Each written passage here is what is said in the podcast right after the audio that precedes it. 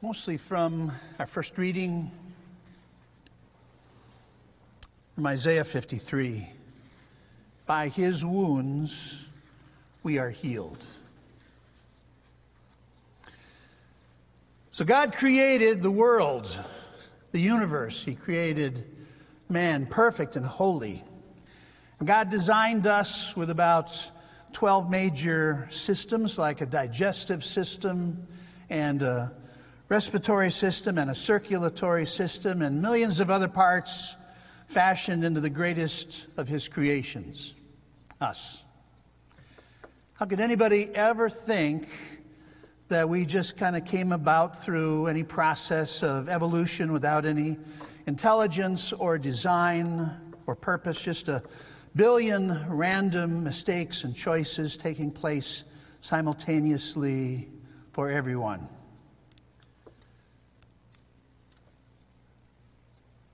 Truly, as Psalm 14 says, the fool says in his heart, There is no God.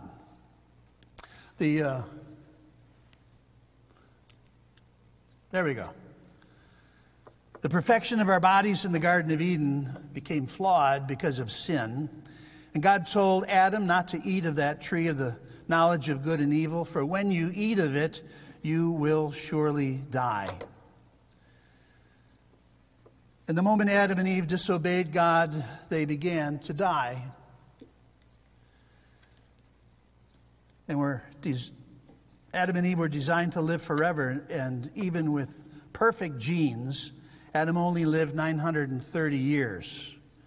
24 generations later, as the time of the patriarchs, uh, some folks lived still over 100 years, but we will all eventually die. Adam and Eve changed physically, emotionally, mentally, spiritually. They weren't just a little bit off now, it was a, a little more like dropping a television set from a thousand feet on the concrete. Everything's broken. Adam and Eve experienced shame, fear, a desire to blame their sin on others. And their sin was passed down to their children like a deadly inherited disease that allowed Cain to murder his own brother and for Abel to die. We all get sick now. We get diseases. We get old, we die.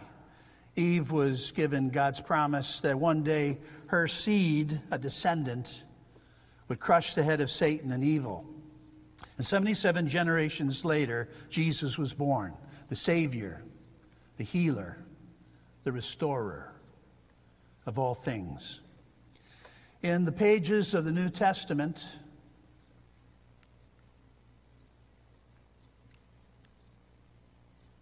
I'm doing something wrong here.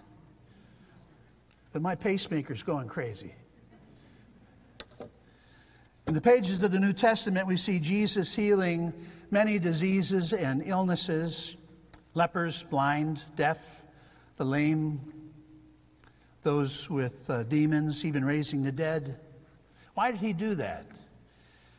Well, first of all, it got people's attention to hear his words. And it was, secondly, a direct fulfillment of Old Testament prophecy identifying who the Savior, the Messiah, would be. And thirdly, because Jesus is loving and compassionate, he just couldn't help but heal people because as God in the flesh, he could. But is that why Jesus came? Did he come to heal us?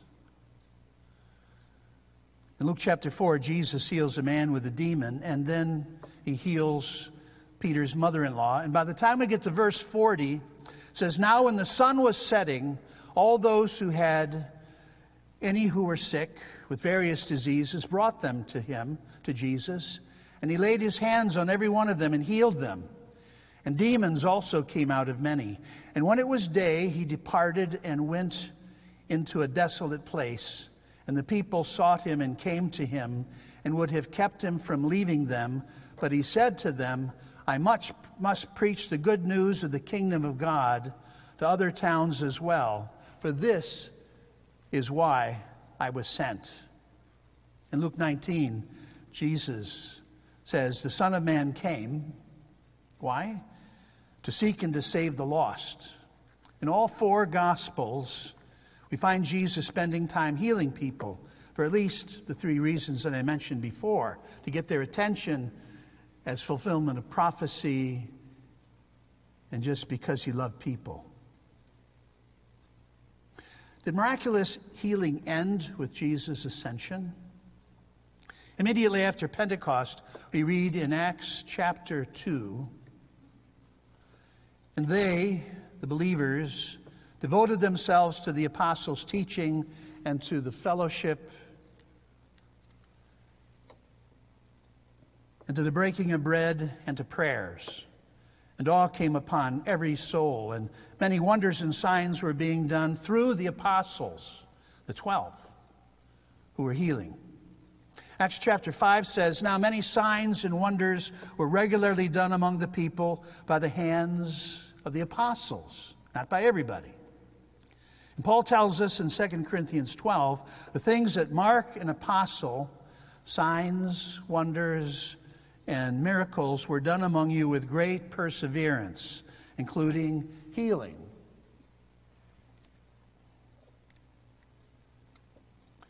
The 12 apostles were able to lay their hands on some other people, like the Apostle Paul, and pass this gift of healing on to them. But we don't see that happening from those people to anybody else in the New Testament. And by the end of the first century, with the death of John, the early church fathers record that miraculous healing had ceased, along with the other apostolic gifts. 1 Corinthians 13 tells us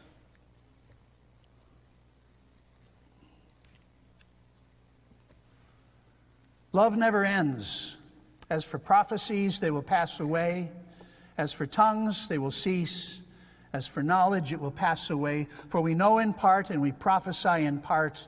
But when the perfect comes, the partial will pass away.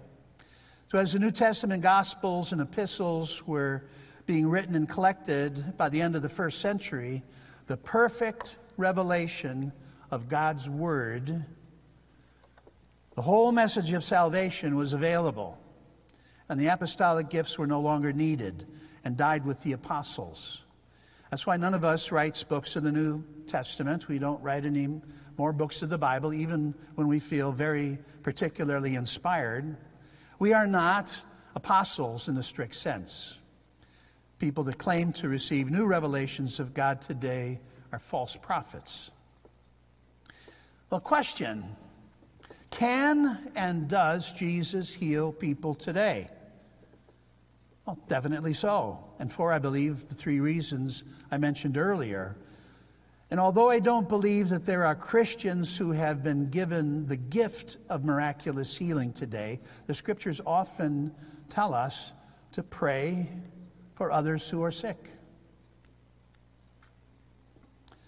those who are suffering. As we have seen people who have been miraculously healed by God, my own sister, for one 15 years ago, while serving a church in Michigan, we decided to offer a service of healing. And I laid my hands on the elder who was assisting me and prayed for God's healing after a debilitating stroke that he went through. And the next day he called me and told me that he could sign his name perfectly, which he hadn't been able to do for years. I had nothing to do with that. That was all God's doing. Answering our prayers for healing, sometimes God says yes, sometimes God says no, and sometimes later, or I've got something even better for you. St. Paul prayed for healing, recorded in 2 Corinthians 12.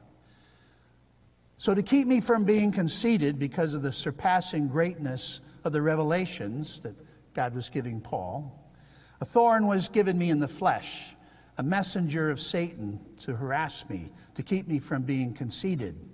Three times I pleaded with the Lord about that, that it should leave me. But he said to me, My grace is sufficient for you, for my power is made perfect in weakness.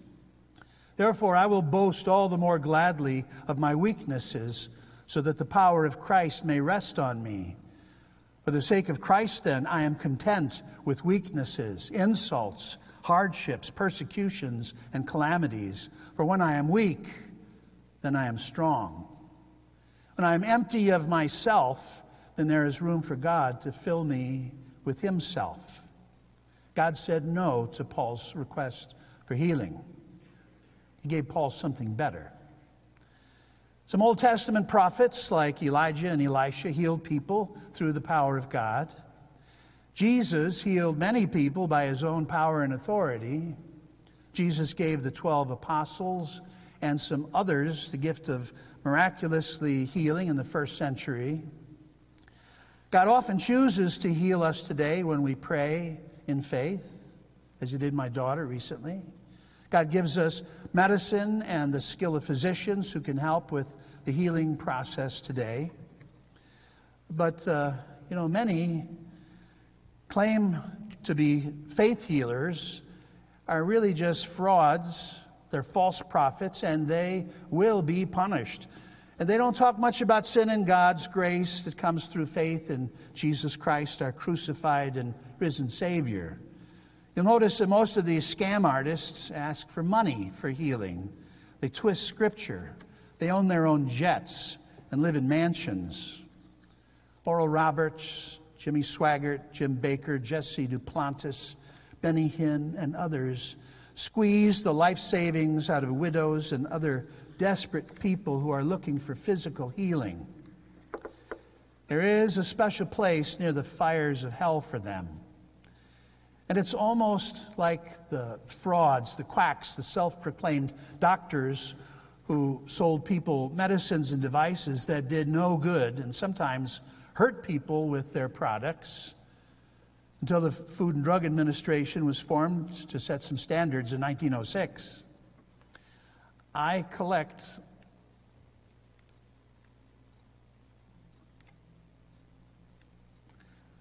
little green and clear antique medicine bottles from 100 plus years ago that claim to cure everything from consumption to constipation. Dr. Kilmer's swamp root, kidney, liver, and bladder cure. Dr. Miles' restorative nervine, probably just a mixture of alcohol and horehound, maybe some cocaine thrown in there that made people feel better for a little while. Dr. King's discovery for coughs and colds, Dr. Marshall's lung syrup, Dr. Mayr's wonderful stomach remedy from Chicago, Hamlin's wizard oil, Dr. Drake's croup remedy and German croup remedy that was probably given to a sick or dying child that probably did more damage than any good. I even have a bottle that reads M.L. Frankenstein Apothecary, Fort Wayne, Indiana. I wonder what was in there. Maybe real medicine, I don't know. Ads for healing illnesses and guaranteed weight loss are seen on late night television and in lots of internet commercials every day. But our sick bodies are not the real problem, are they? They're only a symptom. The real problem is sin.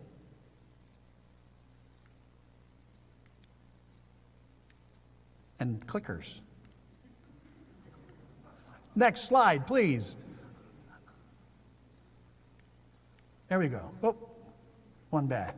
The real problem is sin. Sin has affected us spiritually, mentally, emotionally, socially, economically, politically, and in every other way. After Eden came, a world full of disease and hate came. Adam and Eve brought a world of sin and death and messed up paradise and perfect communion with God. Jesus came to restore all things that were lost in Eden, to bring forgiveness, life, and salvation. Jesus said, I came that they may have life and have it abundantly, have it to the full. But it would cost him everything to do it. Our Old Testament reading from Isaiah chapter 53 prophesies who the Messiah would be and what he would do. Surely he has borne our griefs and carried our sorrows. Yet we esteemed him stricken by God and afflicted. He was wounded for our transgressions, he was crushed for our iniquities. Upon him was the chastisement that brought us peace. And with his wounds we are healed. With his stripes we are healed. All we like sheep have gone astray. We have turned every one to his own way, and the Lord has laid on him the iniquity of us all. In the suffering and death and resurrection of Jesus, he came to heal us in every way heart, soul, body, and mind. Our shattered lives and bodies, like a TV smashed into a thousand pieces, will all be put back together again. Because Jesus so deeply loves us. He was willing to take the fall in our place. Our lives and our bodies, like cracked pots, are being and will be completely healed. If not in this life, then when we get new and perfect bodies in heaven. The Apostle Paul writes in 2 Corinthians chapter 5 Therefore, if anyone is in Christ,